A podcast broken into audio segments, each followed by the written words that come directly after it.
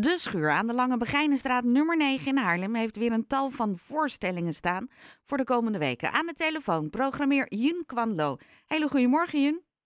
Goedemorgen. Het is gelukt. Wat gaat er binnenkort bij jullie in de première? Want je hebt nogal een lijstje staan.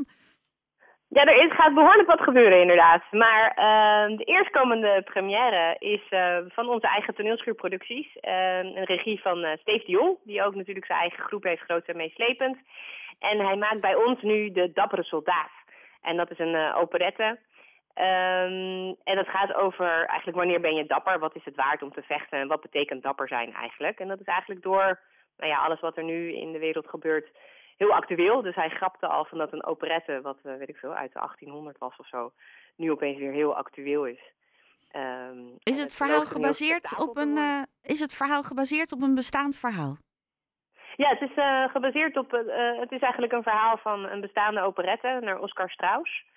En um, het gaat over een soldaat die um, van, van de ene kant en die komt bij een, een vrouw, een groep vrouwen, eigenlijk drie vrouwen, die komt, die daar, die, komt daar schuilen, zeg maar, of eigenlijk zich verstoppen. En ehm, van de andere kant, zeg maar, om eventjes die, die, de, nou ja, de ene en de andere kant in een oorlog te be, benoemen. En hij, heeft, hij wil eigenlijk helemaal niet vechten. Dus hij is in een oorlog beland, maar hij wil eigenlijk helemaal geen oorlog voeren. En hij heeft wel een pistool, maar er zitten, chocolade, er zitten chocolaatjes in. Um, en het is, een, uh, het is een, in een operette en er gebeurt ontzettend veel in een verhaal. En het is met heel veel muziek en met heel veel humor. En het, wat, ja, het bekende wat van Steve is natuurlijk het, de, het karton. Ja. Wat hij um, super ingenieus inzet. En wat elke keer weer tot een verrassing leidt. wat er oppopt, zeg maar, uit al die kartonnen creaties van hem. En wanneer gaat hij in première en wanneer kunnen we erheen? Hij is, uh, nou, vandaag eigenlijk om drie uur is de eerste try-out. Die is al helemaal uitverkocht. De première is 16 maart. En er zijn voor de reeks in maart helaas nog geen kaarten meer, maar wel in april. Dan is hij weer terug in Haarlem. En dan zijn daar nog de kaarten voor, voor te koop. Nou. En hij gaat eigenlijk na deze week, na komende week eigenlijk, op tournee door Nederland. In april komt hij dus terug. Dus dan is, dan is het nog de kans, als je nog geen kaarten hebt, om kaarten te kopen. Dat is duidelijk. En wat heb je nog meer staan? Ja, we hebben uh, eind maart, 24 en 25 maart, ook nog een, uh, een, een tweedaags festival in huis. Dat is eigenlijk eh, iets wat we zelf hebben geïnitieerd vorig jaar. Dat heet de Solo Dagen Festival. En daarin staan eigenlijk jonge, nieuwe theater- en filmmakers centraal die een solo hebben. Ofwel bij filmmakers dat ze eigenlijk alles uh, zelf hebben gedaan. Van, van filmen tot editen, tot, tot aan sound, tot aan nou ja, echt zoveel mogelijk zelf uh, uh, hebben gemaakt. Uh, en dat is een tweedaags festival waarbij je een dagpaspartout kan kopen en zelf een route kan uitstippelen. En je kan op zo'n avond dan zeker drie toffe dingen zien. Um, en uh, je laten verrassen door korte, het zijn dan performances van 30 of 45 minuten met een uitschieter van een uur.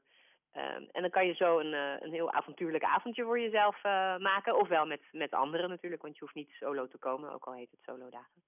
En is het dan uh, de mensen die je daarvoor benadert, eh, zijn die dan meteen enthousiast? Hoe bedoel je? Nou, de mensen die die solo's doen. Heel, ja, want dat zijn eigenlijk zulke mm, jonge nieuwe makers die staan te springen om eigenlijk publiek te ontmoeten en hun werk te vertonen. Um, en in deze editie eigenlijk zitten er ook heel wat makers bij die zijn afgestudeerd in coronatijd. En eigenlijk nog heel weinig kans hebben gehad om, uh, om het publiek te ontmoeten. Dus uh, ze staan te springen om, uh, om te spelen en om het publiek te zien en het werk te vertonen en om in gesprek te gaan. Dus dat proberen we, dat faciliteren we ook tijdens het festival. We beginnen eigenlijk elke dag ehm, met, een, met een gesprek met makers. En je kan bij ons ook dan lekker eten. Er wordt een catering geregeld met, met keukengeheimen. en daar, daar kan je lekker een soort van festivaldaghap voor aanschaffen, een kaartje. En dan kan je lekker eten en de dag beginnen om, uh, om zo'n avond te beginnen met, in gesprek met makers. En daarna lekker je pad af, ja. zeg maar, nou, door het hele programma. Ja, heel leuk is dat. En uh, de laatste, heb je er nog eentje voor ons? Een toetje? Ik heb er nog eentje, ja, want die is ook heel... Um, dat is ook een première. Die is uh, op 30 maart en op 28 en 29 maart is de try-out. En de voorstelling heet De Zus van Frida Kahlo. En ik denk dat de Frida Kahlo een naam is die veel mensen wel kennen. Um, en dit is een, een voorstelling van uh, Ensemble C-Session en Servaas Nelissen. is ook een bespeler die heel vaak bij ons in huis is. en het is een, een voorstelling over een orkest en, en een bevlogen dirigent, een Mexico-kenner. Ehm, en in, voor, in de voorbereidingen van een Mexicaanse concert belandt zeg maar, die dirigent in een soort surrealistische droomwereld tussen leven en dood. En daar ontmoet hij Christina Kahlo, de zus van.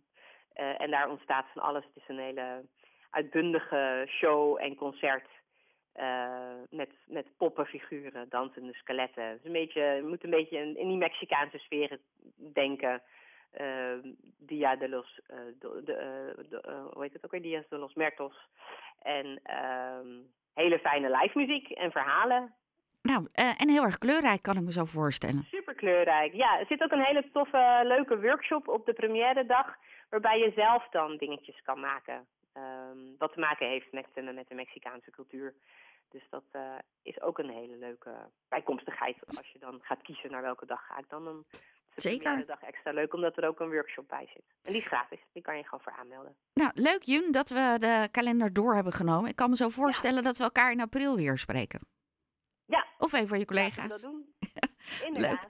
Leuk. Dankjewel. Het had wat voeten in aarde, maar het is allemaal goed gekomen. Ik wens je nog een hele fijne zondag en graag tot de volgende keer. Ja, jullie ook. Tot zover. Dag. Jorde Jun Kwanlo, programmeur bij de Schuur, een van de programmeurs. Kaarten zijn verkrijgbaar via de website van www.schuur.nl of loop even langs. Want als de kassa open is, kun je daar ook kaartjes uh, kopen.